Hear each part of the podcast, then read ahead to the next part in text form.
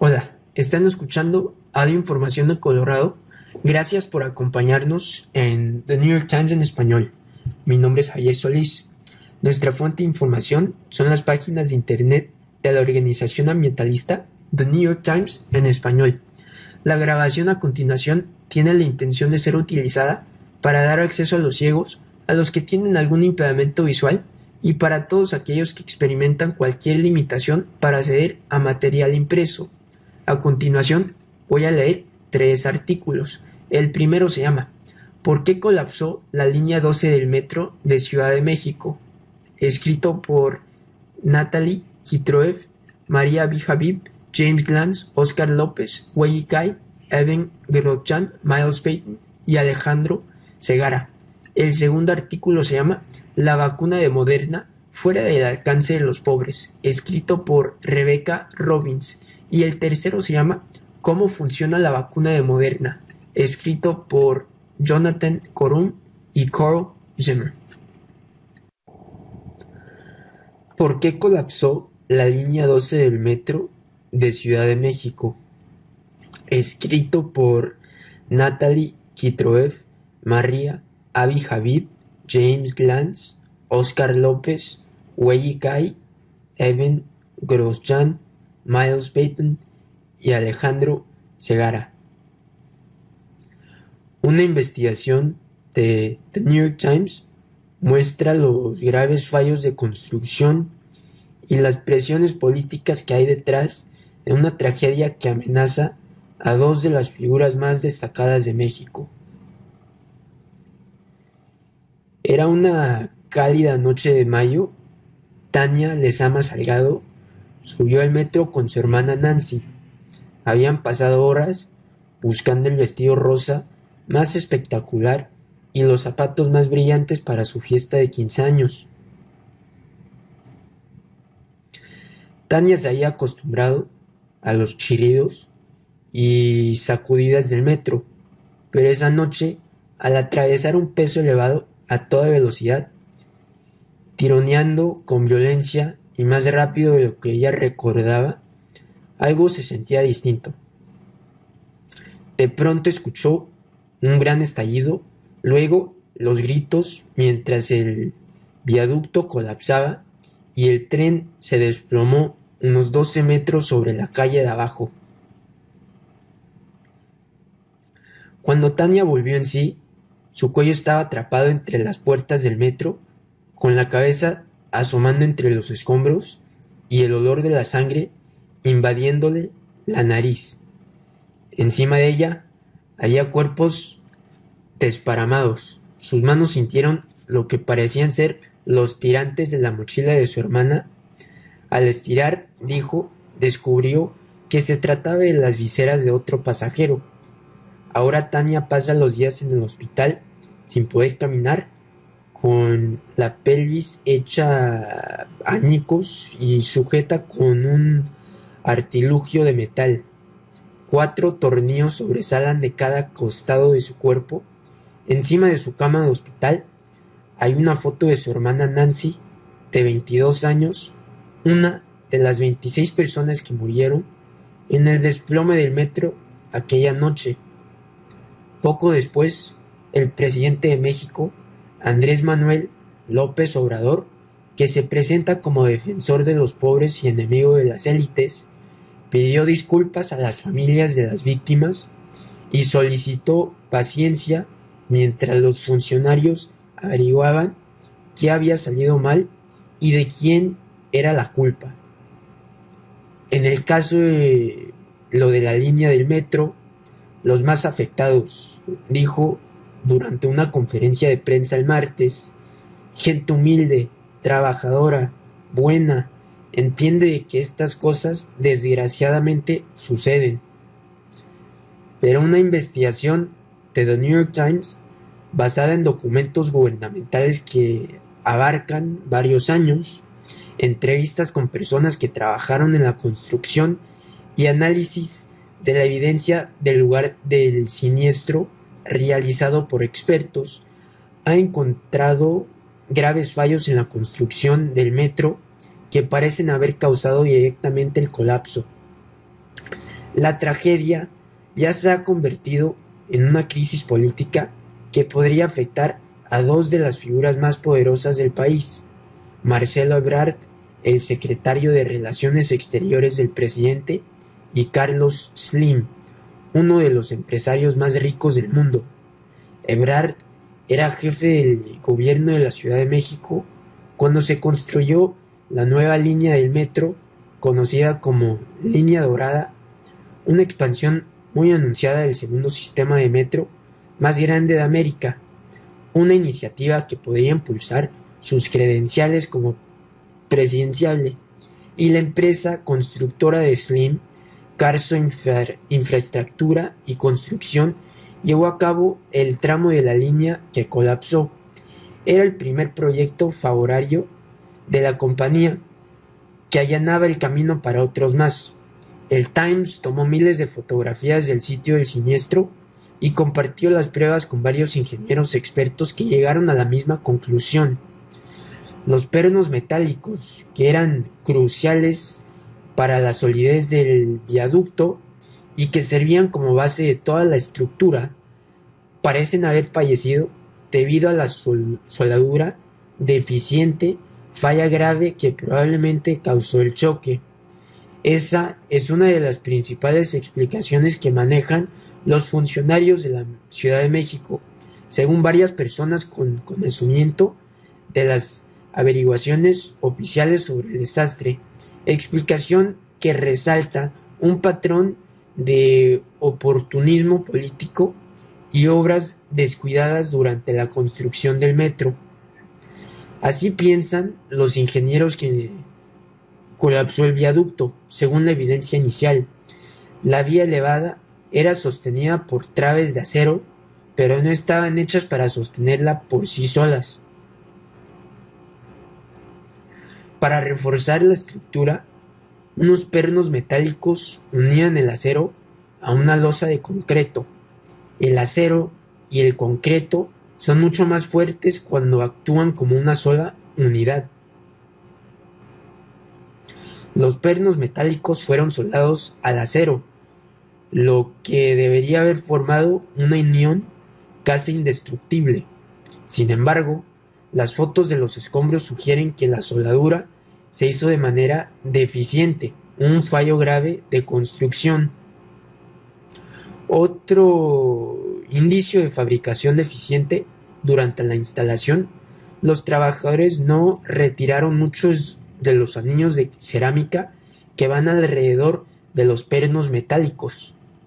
Al final, se muestra que las soldaduras dieron de sí y los pernos se soltaron del acero, según muestran las imágenes. En el último viaje del tren es probable que hubiera secciones del concreto desconectadas, que simplemente descansaban sobre las traves del acero. Estas no habían sido diseñadas para soportar el peso por sí solas. Esa noche, cuando el vagón en el que iban Tania y Nancy pasó por ahí, el acero dio de sí. La evidencia inicial no es concluyente sobre lo que pasó después, pero sugiere que las traves pudieron haberse deslizado hacia adentro y el soporte cruzado que las sostenía cedió. En cuestión de segundos, todo el tramo colapsó. El tren cayó unos 12 metros sobre una arteria vial. Ahora, la misma empresa, propiedad de Slim, construye una parte importante de otro proyecto emblemático, un tren de 1.500 kilómetros que López Obrador promueve y que se supone que modernizará el sur de México y ayudará a consolidar su legado presidencial. Pero algunos ingenieros que trabajan en la obra dicen que enfrentan problemas similares a los que se presentaron cuando construyeron el metro que colapsó. El Times ha revisado miles de páginas de documentos internos, tanto gubernamentales como corporativos, sobre la problemática historia de la línea y encontró más de una década de advertencias y alertas de seguridad antes del desplome. Con apuro para terminar, la ciudad exigió que las empresas constructoras abrieran el metro mucho antes de concluido el mandato de Ebrard como jefe de gobierno en 2012. La premura condujo a un proceso frenético de construcción que empezó antes de que se completara un plan ejecutivo y produjo una línea de metro con fallos desde el inicio. La indignación por las deficiencias fue tan intensa que Ebrard terminó por irse a vivir al extranjero durante 14 meses, dejando atrás lo que llamó una cacería política. Auditores federales encontraron que las autoridades de la ciudad autorizaron de trabajos de mala calidad, incluso durante la construcción de la línea. La certificación del metro se produjo menos de una hora antes de que se inaugurara, a pesar de que faltaban por completar miles de piezas de trabajo, según una investigación de 2014 de la Asamblea Legislativa de la ciudad. Durante una inspección después del gran terremoto de 2017, la ciudad detectó fallos en la construcción original del tramo hecho por la empresa de Slim. Entre ellos destaca el vaciado incorrecto de concreto y componentes de acero faltantes, según un informe gubernamental de 2017 que hasta ahora no se había difundido. La noche del siniestro, Tania dijo que el metro temblaba tanto como que bailaba. Esa misma frase se había ampliado 7 años atrás, cuando los funcionarios locales se alarmaron tanto ante la llamada Línea 12 que cerraron un tramo en marzo de 2014, apenas 17 meses después de inaugurada. La línea está bailando, dijo Joel Ortega, director del metro por aquel entonces. Comentó que casi el tren estaba flotando sobre la vía. El día de agosto de 2007, en que Ebrard anunció la nueva línea de metro, la bautizó Línea Dorada y prometió construir el tramo más moderno de metro en América Latina, con acceso para pasajeros discapacitados, internet, centros de cuidado infantil e incluso un museo. Ebrard prometió que la línea cambiaría la vida de los pobres y marginados, algo que ofrecía al jefe de gobierno la oportunidad de dejar huella en la capital mexicana. Fue un gran proyecto social, dijo Moisés Poblano, que entonces trabajaba para Ebrard y sigue siendo un colaborador cercano. Marcelo hizo muchas cosas en su gobierno, pero la más importante desde lejos fue la línea 12. Sus ambiciones avanzaban en paralelo con las de otro gigante de la sociedad mexicana, Slim, el magnate que buscaba hacer crecer su imperio hacia la lucrativa industria ferroviaria. Las obras de la línea 12 eran los primeros pasos de su empresa en el sector. Siempre tengo la intención de ir acumulando experiencia curricular, dijo Antonio Gómez García, director general de Grupo Carso, el extenso conglomerado de Slim. Participar en la línea en cualquier concurso de este tipo y ganarlo te permite participar en los siguientes. Pero pronto surgieron problemas importantes con el metro. En un intento por terminar antes de que Ebrard saliera del cargo, la ciudad compró trenes que llegaron rápidamente, pero que no eran compatibles con el riel. Las ruedas no encajaban de manera adecuada con la vía. El resultado era un golpeteo constante que torcía y rasguñaba lo que debía ser una vía lisa de acero. Menos de un año después de certificar la seguridad de la línea, los auditores produjeron un informe que documentaba una letanía de deficiencias: piezas fisuradas y rotas, vías deformadas y una presión incesante en la estructura. Deficiencias de la línea 12. Antes del colapso, informes gubernamentales advertían de deficiencias generalizadas. Los trenes eran más cortos del tamaño para el que se había diseñado la vía. Las ruedas se fabricaron con especificaciones distintas a las de los rieles, creando problemas de compatibilidad.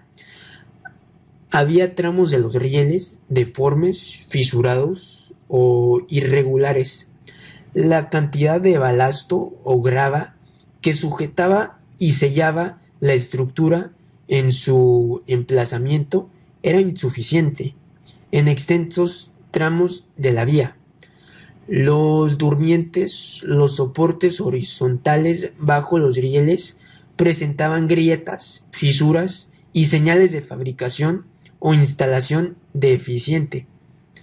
El daño se había vuelto tan severo que, como explicó Ortega durante una comparecencia después del cierre de la línea, pone en riesgo la seguridad de los usuarios. Luego de más de un año de reparaciones, la ciudad la abrió en 2015, pero las dificultades persistieron y las preocupaciones se intensificaron después del espantoso sismo de 2017. Algunos temían que las fallas ocultas en lo profundo de la estructura no se hubieran resuelto. Esta línea nació con cáncer, dijo Jorge Gaviño, el director del metro, durante el sismo de 2017. La definición de vicios ocultos en que no los ves, todos está bien por encima, por debajo hay situaciones ocultas. En una declaración para el Times, Ebrard dijo que los detalles observados durante la construcción de la línea del metro no afectaron su operación. Insinuó que la causa del colapso pudiera estar relacionada con el mantenimiento, al indicar que era imposible saber si su sucesor realizó toda la labor de mantenimiento requerida en caso de sismos de cierta magnitud.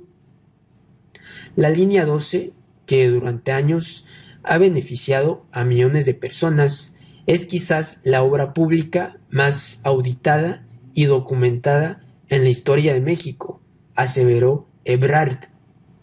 Pero la evidencia del lugar del siniestro muestra que los fallos de la línea era de índole mucho más profunda que el mantenimiento. Bajo las vías, la línea que transportaba a más de 250,000 de personas por toda la capital mexicana diariamente, se sostenía con junturas como pernos, al estar soldados en el acero y revestidos de concreto, creaban una estructura mucho más fuerte que ambos materiales de forma individual. La solidez del viaducto dependía de dichos pernos, era un conector vital para que se mantuviera intacto. Pero los detalles de los escombros indican un fallo fundamental de construcción. Las soldaduras que sostenían todo eran demasiado débiles. Los detalles muestran que los pernos se degollaron, separándose del resto del acero, y crearon lo que, según los ingenieros, era una estructura inestable, incapaz de soportar el tren. Una soldadura de buena calidad no habría fallado de ese modo, dijo Gary J. Klein, integrante de la Academia Nacional de Ingeniería de Estados Unidos y ejecutivo de Wyss Janey Elsner, una empresa que se dedica a estudiar fallos de construcción. Los pernos se manipularon sin cuidado y con poca atención al detalle, comentaron los ingenieros que revisaron las fotografías. Un error evidente. Los trabajadores jamás retiraron los anillos de cerámica alrededor de los pernos que los sostenían durante la instalación. Pueden observarse más de una decena de dichos anillos incrustados en las losas de concreto que colapsaron aquella noche. Además de eso, la instalación de los pernos era tan irregular que parecía más la improvisación de una cuadrilla que la adherencia estricta a un plan de construcción, de acuerdo con los ingenieros que revisaron las fotografías. Cuando el metro hizo el último viaje, todo el viaducto corría un riesgo mortal. Cuando los pernos fallaron, el concreto y el acero ya no funcionaban en conjunto, dijo Donald O. Dusenberry, ingeniero consultor que ha investigado muchos colapsos de puentes. El acero quedó sobrepasado.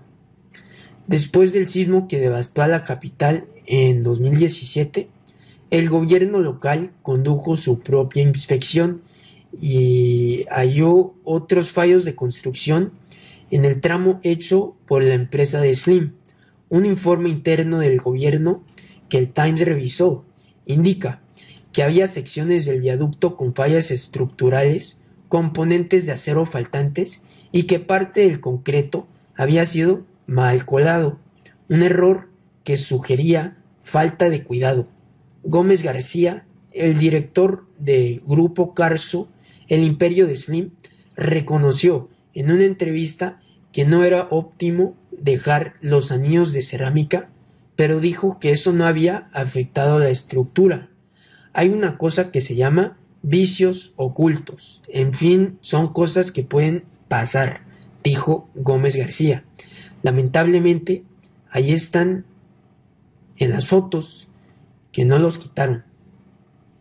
Gómez García indicó que pensaba que los pernos solo se desprendieron después de que el viaducto se estrelló y dijo que los pernos no son causa del accidente. Añadió que era posible que la culpa fuera del mantenimiento, dado que el equipo y los materiales empleados para reparar la línea después del cierre de 2014 eran pesados y posiblemente habían ejercido demasiada presión sobre el viaducto. Sin embargo, varios expertos independientes rechazaron esa explicación al observar que la evidencia fotográfica señala de forma explícita que las soldaduras débiles serían la causa probable del siniestro. Más allá de lo que establecen las investigaciones oficiales, el colapso conlleva enormes consecuencias políticas, no solo para Ebrard y Slim, que anteriormente fue un gran accionista de The New York Times Company. Si se tratará de un asunto relacionado con el mantenimiento, los votantes podrían culpar a Claudia Sheinbaum, la protegida del presidente, quien ha supervisado el metro en su calidad de jefa de gobierno de la Ciudad de México en los últimos 2 años. Dado que con 2 de las principales figuras del partido gobernante, se espera que tanto Sheinbaum como Ebrard busquen la bendición de López Obrador para postularse a la presidencia en las elecciones de 2024 y sucederlo en el poder. Con la indignación pública tras el colapso, la gestión de Sheinbaum ofreció alrededor de $32,000 a cada una de las familias que perdieron a un ser querido, pero algunas de ellas han rechazado el dinero y en lugar de ello han optado por presentar una denuncia colectiva penal contra el sistema de metro de la Ciudad de México.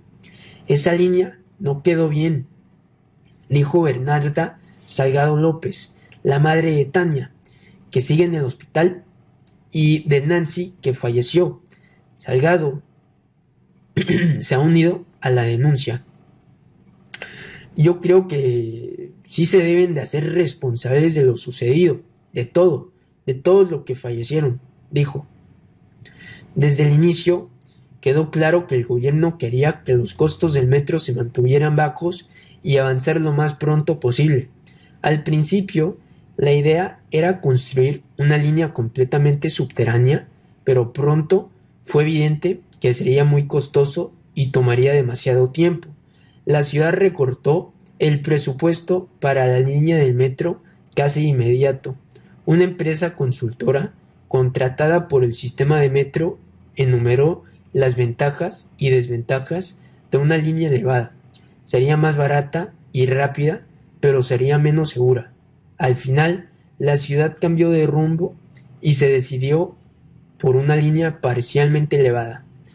Para obtener el contrato en 2008, la empresa de Slim, Carso, Infraestructura y Construcción se unió a 2 compañías establecidas, ICA, una de las mayores constructoras de México, y la francesa Alstom. Carso no tenía experiencia en la construcción de líneas de metro, pero sí dos características atractivas: liquidez en medio de la crisis financiera global y acceso a un negocio de acero propiedad de Slim. No solo es la plata, era la plata y el acero, comentó Gómez García.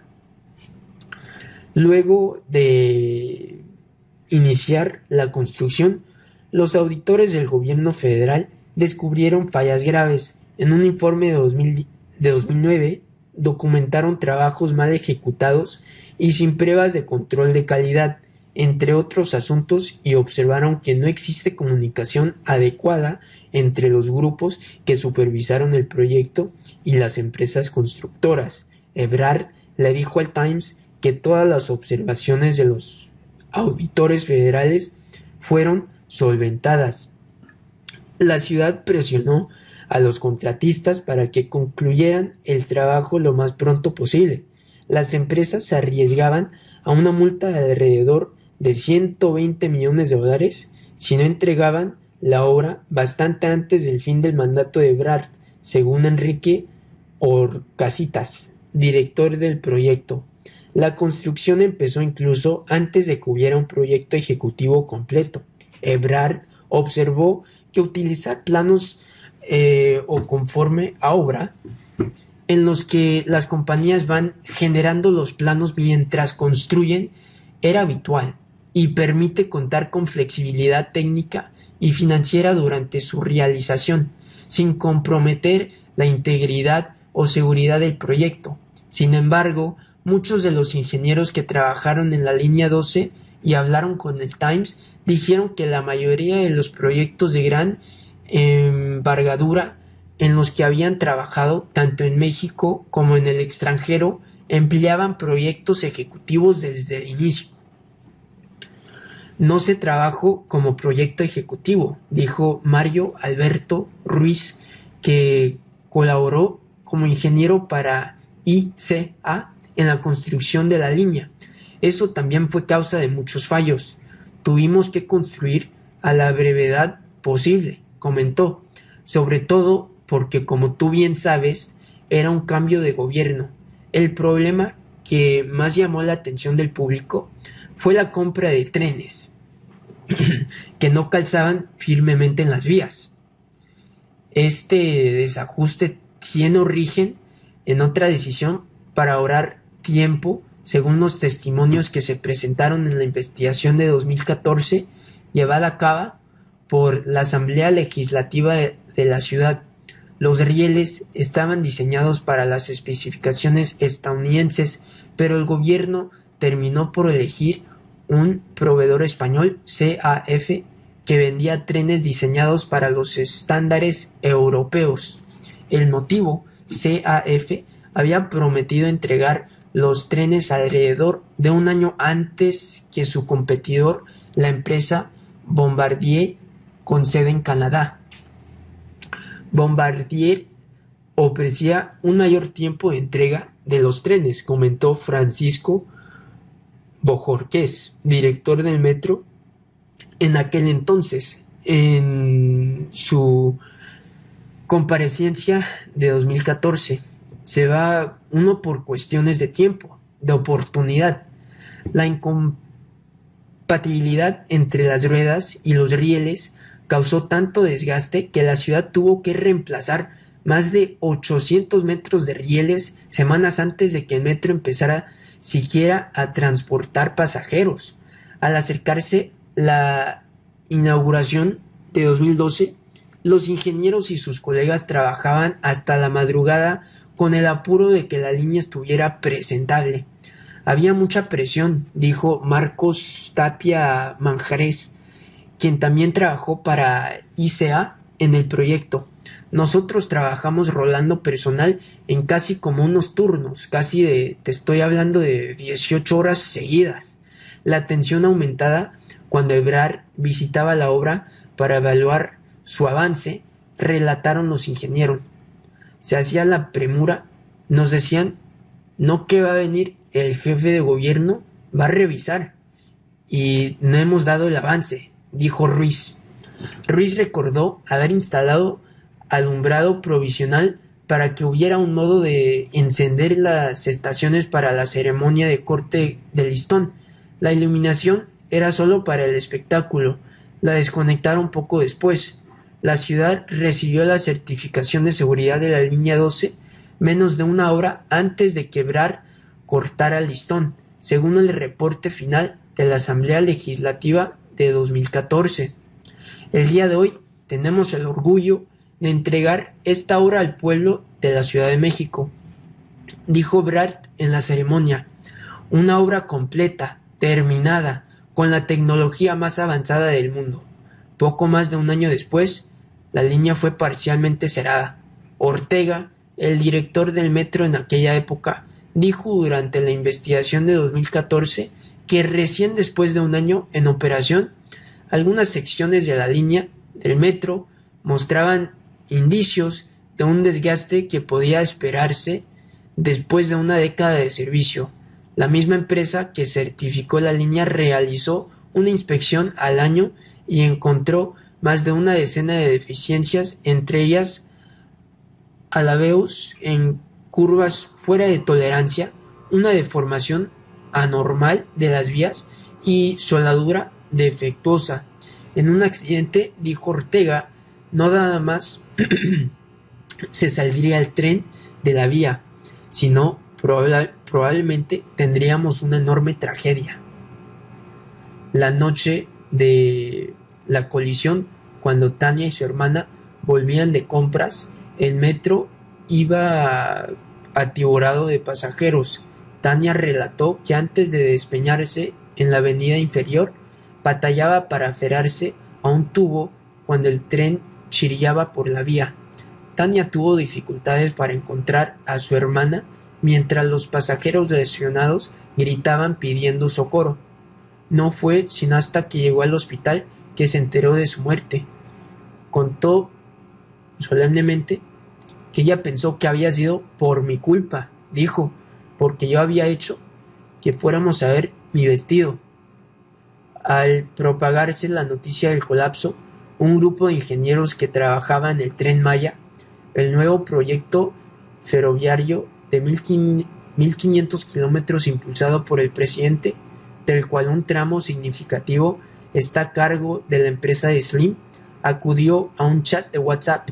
Durante meses los ingenieros habían estado intercambiando preocupaciones y frustraciones y se quejaban de la desorganización y prisa del proceso de construcción. López Obrador dio el banderazo a la construcción en junio pasado y el organismo público de turismo que supervisa el Tren Maya dijo en un comunicado que el proyecto se construye con los más altos estándares de calidad y seguridad, aunque reconoció que aún se hacían modificaciones al plan ejecutivo. El proyecto del Tren Maya es una promesa de campaña de la actual administración y tenemos el compromiso de terminarlo antes de que concluya el mandato presidencial de López Obrador, dijo la oficina. En cientos de mensajes que vio el Times, los ingenieros discutían el avance de la construcción del Tren Maya sin planes ni detalles aprobados, así como diseños inacabados. El 4 de mayo, su atención se dirigió hacia el colapso de la línea 12, que algunos de ellos habían ayudado a construir. Los ingenieros intercambiaron teorías sobre lo sucedido, pero muchos parecían estar de acuerdo en un asunto. La línea nunca dio confianza. ¡Qué tragedia!, escribió un ingeniero. Cuando veas las barbas de tu vecino recortar, pon las tuyas a remojar. La vacuna de Moderna fuera del alcance de los pobres, escrito por Rebecca Robbins. Las dosis de la empresa que han resultado ser muy efectivas aún no están ampliamente disponibles para los países en desarrollo, algunos de los cuales han pagado más y esperado más para recibir sus pedidos. Moderna, cuya vacuna parece ofrecer la mejor defensa en contra de la COVID-19 en el mundo, ha estado suministrando sus dosis casi exclusivamente a las naciones acaudaladas. En consecuencia, los países más pobres han tenido que esperar mientras la farmacéutica obtiene ganancias por miles de millones de dólares. Tras desarrollar una vacuna innovadora con el apoyo científico y financiero del gobierno estadounidense, Moderna ha enviado una mayor proporción de sus dosis a países ricos, más que cualquier otro fabricante de vacunas, de acuerdo con Airfinity, una empresa de análisis de datos científicos que está realizando un seguimiento de los despachos de vacunas. Aproximadamente 1 millón de dosis de la vacuna de Moderna han sido destinadas a países que el Banco Mundial clasifica como de ingresos bajos. En cambio, 8.4 millones de dosis de la vacuna de Pfizer y alrededor de 25 millones de vacunas de una sola dosis de Johnson & Johnson se han enviado a esos países. Del puñado de países de ingresos medios que han llegado a un acuerdo para comprar la dosis de Moderna, la mayoría todavía no las ha recibido, y al menos 3 tuvieron que pagar más que Estados Unidos o la Unión Europea, según funcionarios gubernamentales de esos países. Tailandia y Colombia están pagando más. Las dosis de Botsuana se han retrasado. Túnez no pudo siquiera ponerse en contacto con Moderna, a diferencia de Pfizer, Johnson & Johnson y AstraZeneca, que tienen diversas carteras de medicamentos y otros productos. Moderna solo vende la vacuna contra el COVID. El futuro de la empresa de Massachusetts depende del éxito comercial de su vacuna. Se están comportando como si no tuvieran absolutamente ninguna otra responsabilidad más allá de maximizar el rédito de su inversión, expresó Tom Frieden, médico y exdirector de los Centros para el Control y la Prevención de Enfermedades. Los ejecutivos de Moderna han dicho que están haciendo todo lo que está en sus manos para fabricar la mayor cantidad de dosis posible lo más rápido que puedan, pero que su capacidad de producción sigue siendo limitada. Todas las dosis que producirán en este año son para cumplir los pedidos ya hechos por gobiernos como los de la Unión Europea. De cualquier manera, el gobierno de Joe Biden se ha sentido cada vez más frustrado con Moderna por no lograr que su vacuna también esté disponible para los países más pobres, comentaron dos altos funcionarios de su gestión. El gobierno ha estado presionando a los ejecutivos de Moderna para que aumenten la producción en las plantas de Estados Unidos y para que concedan licencias de la tecnología de la empresa a fabricantes en el extranjero que pueden hacer dosis para los mercados internacionales. Moderna está teniendo dificultades para defenderse de acusaciones de que está dando prioridad a los países ricos. El viernes, luego de que The New York Times envió preguntas detalladas sobre la reducida cantidad de países pobres que han tenido acceso a la vacuna de Moderna, la compañía anunció que actualmente está invirtiendo a fin de aumentar su producción y poder entregar 1.000 millones de dosis a países de bajos ingresos en 2022. La farmacéutica también indicó la semana anterior que abriría una fábrica en África, sin especificar cuándo. Los ejecutivos de Moderna han estado en conversaciones con el gobierno de Biden para venderle dosis a bajo precio al gobierno federal, quien a su vez las donaría a países más pobres, como Pfizer acordó hacer, según los dos altos funcionarios. Las negociaciones siguen en marcha. En una entrevista el viernes, el director ejecutivo de Moderna, Stefan Bancel, mencionó que es triste que la vacuna de su compañía no hubiera llegado a más personas de países pobres, pero que la situación estaba fuera de su control. Afirmó que el año pasado Moderna intentó y no logró conseguir que los gobiernos aportaran dinero para ampliar la baja capacidad de producción de la empresa y que ésta decide cuánto cobrar en función de factores como el número de dosis que se piden y la riqueza de un país. Un portavoz de Moderna rebatió el cálculo de Infinity de que la empresa había suministrado 900.000 dosis a países de bajos ingresos, pero no proporcionó otra cifra. A casi un año de que los países occidentales iniciaron la acelerada carrera para vacunar a sus poblaciones, el foco de atención se ha desplazado en los últimos meses a la grave escasez de vacunas en gran parte del mundo. Decenas de los países más pobres, sobre todo en África y Medio Oriente, habían vacunado a menos del 10% de su población al 30 de septiembre. En agosto, por ejemplo, Johnson & Johnson se enfrentó a los reproches del director general de la Organización Mundial de la Salud y de activistas de salud pública después de que The New York Times informó que se estaban exportando dosis de su vacuna producidas en Sudáfrica a países más ricos. Los funcionarios del gobierno de Biden se sienten especialmente frustrados por lo que en su opinión es una falta de cooperación por parte de Moderna, dado de que el gobierno de Estados Unidos le proporcionó a la compañía apoyo crucial. Científicos de los Institutos Nacionales de Salud trabajaron con la empresa para desarrollar la vacuna. Estados Unidos aportó $1.300 millones para ensayos clínicos y otras investigaciones. Además, en agosto de 2020, el gobierno acordó encargar por adelantado $1.500 millones en vacunas, con lo que se garantizó que Moderna tendría un mercado para lo que era entonces un producto no comprobado.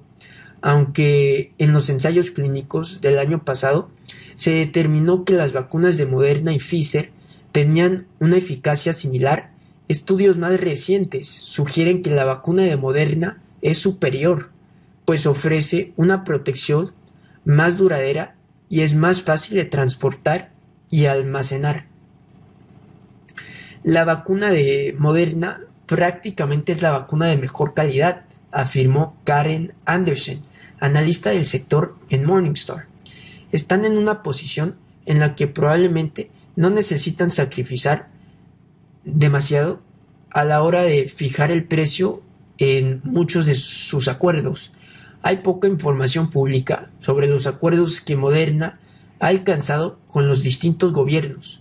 De los 22 países, más la Unión Europea, a los que Moderna y sus distribuidores informaron haber vendido las vacunas, ninguno es de bajos ingresos y solo Filipinas está clasificada como de renta media baja. 6 son de renta media alta. Pfizer, en comparación, dijo que había acordado vender su vacuna a precios reducidos a 12 países de renta media alta, 5 gobiernos de renta media baja y un país pobre, Ruanda. Túnez, por ejemplo, está pagando unos $7 por dosis. Solo pocos gobiernos han revelado cuánto pagan por las dosis de Moderna. Estados Unidos pagó entre $15 y $16 por cada dosis, además de los $1.300 millones que el gobierno le dio a Moderna para que desarrollara su vacuna. La Unión Europea ha pagado entre $22 y $25 por sus dosis de Moderna. Botsuana, Tailandia y Colombia, a los que el Banco Mundial clasifica como países de ingresos medios altos, han dicho que están pagando entre $27 y $30 por cada dosis de Moderna. La falta de transparencia sobre cuánto pagan otros gobiernos ha puesto a los países relativamente pobres en una posición de negociación débil. Están negociando totalmente a ciegas, dijo Kate Elder, que asesora a Médicos Sin Fronteras sobre la política de vacunas. En algunos casos, Moderna ha ofrecido a los países más pobres la vacuna a precios relativamente bajos, pero solo después de haber cumplido con los pedidos de otros países. En mayo, Moderna ofreció a la Unión Africana dosis por unos $10 cada una, según un funcionario del bloque que participó en las conversaciones. Pero las dosis no estarían disponibles hasta el año que viene, lo que hizo que las conversaciones se suspendieran, según dos funcionarios de la Unión Africana, Ayoade Alakiya, médica que ayuda a dirigir el programa de suministro de vacunas de la Unión Africana, pero que no participó en las discusiones sobre la adquisición, dijo que la actitud de Moderna equivalía a «estamos aquí para ganar dinero. Dimos con algo bueno y ni siquiera intentaremos fingir que tratamos de salvar al mundo». La vacuna contra la COVID de Moderna ha sido transformadora para la compañía y sus líderes. La empresa dijo que espera que su vacuna genere al menos $20 mil millones en ingresos este año, con lo cual sería uno de los productos médicos más lucrativos en la historia. Andersen, la analista de Morningstar, estimó que las ganancias de la empresa por la vacuna podrían alcanzar los $14 mil millones. En 2019, Moderna declaró unos ingresos totales de $60 millones. El valor del mercado de Moderna casi ha triplicado este año hasta superar los $120 mil millones. Dos de sus fundadores, así como uno de los primeros inversionistas, este mes aparecieron en la lista de la revista Forbes de las 400 personas más ricas de Estados Unidos. Ante la propagación del coronavirus al inicio de 2020, Moderna se apresuró a desarrollar su vacuna, la cual usa una tecnología nueva reconocida como ARN mensajero, y a planear un estudio de seguridad.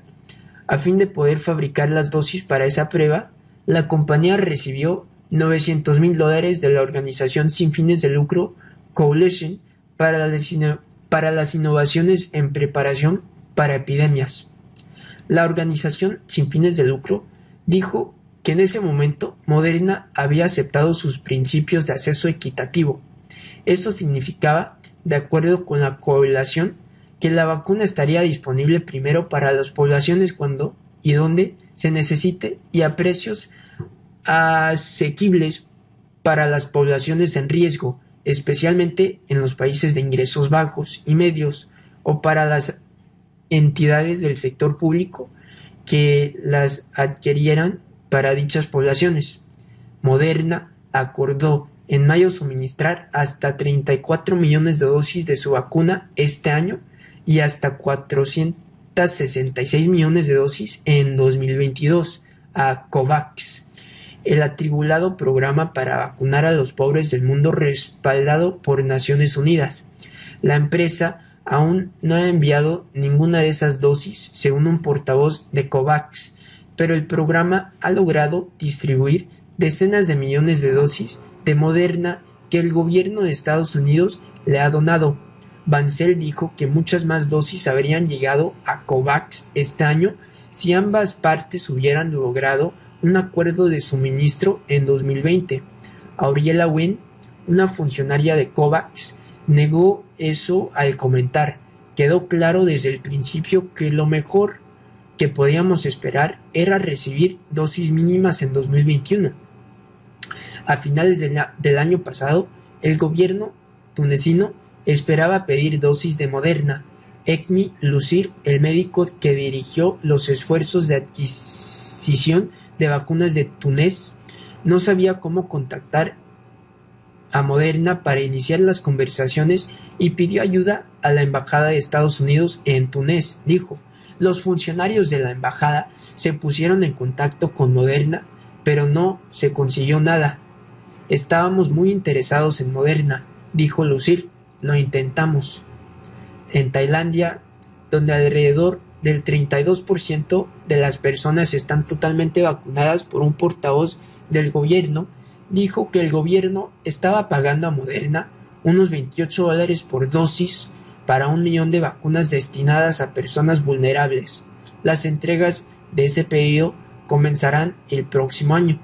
En Botswana, el ministro de Salud dijo al Parlamento en julio que el gobierno había encargado 500.000 vacunas a Moderna a casi $29 por dosis, lo suficiente para vacunar a un 10% de la población.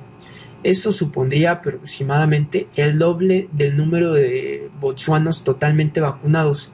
Un portavoz del Ministerio de Salud dijo que se esperaba que las dosis empezaran a llegar en agosto, pero que todavía no había llegado ninguna.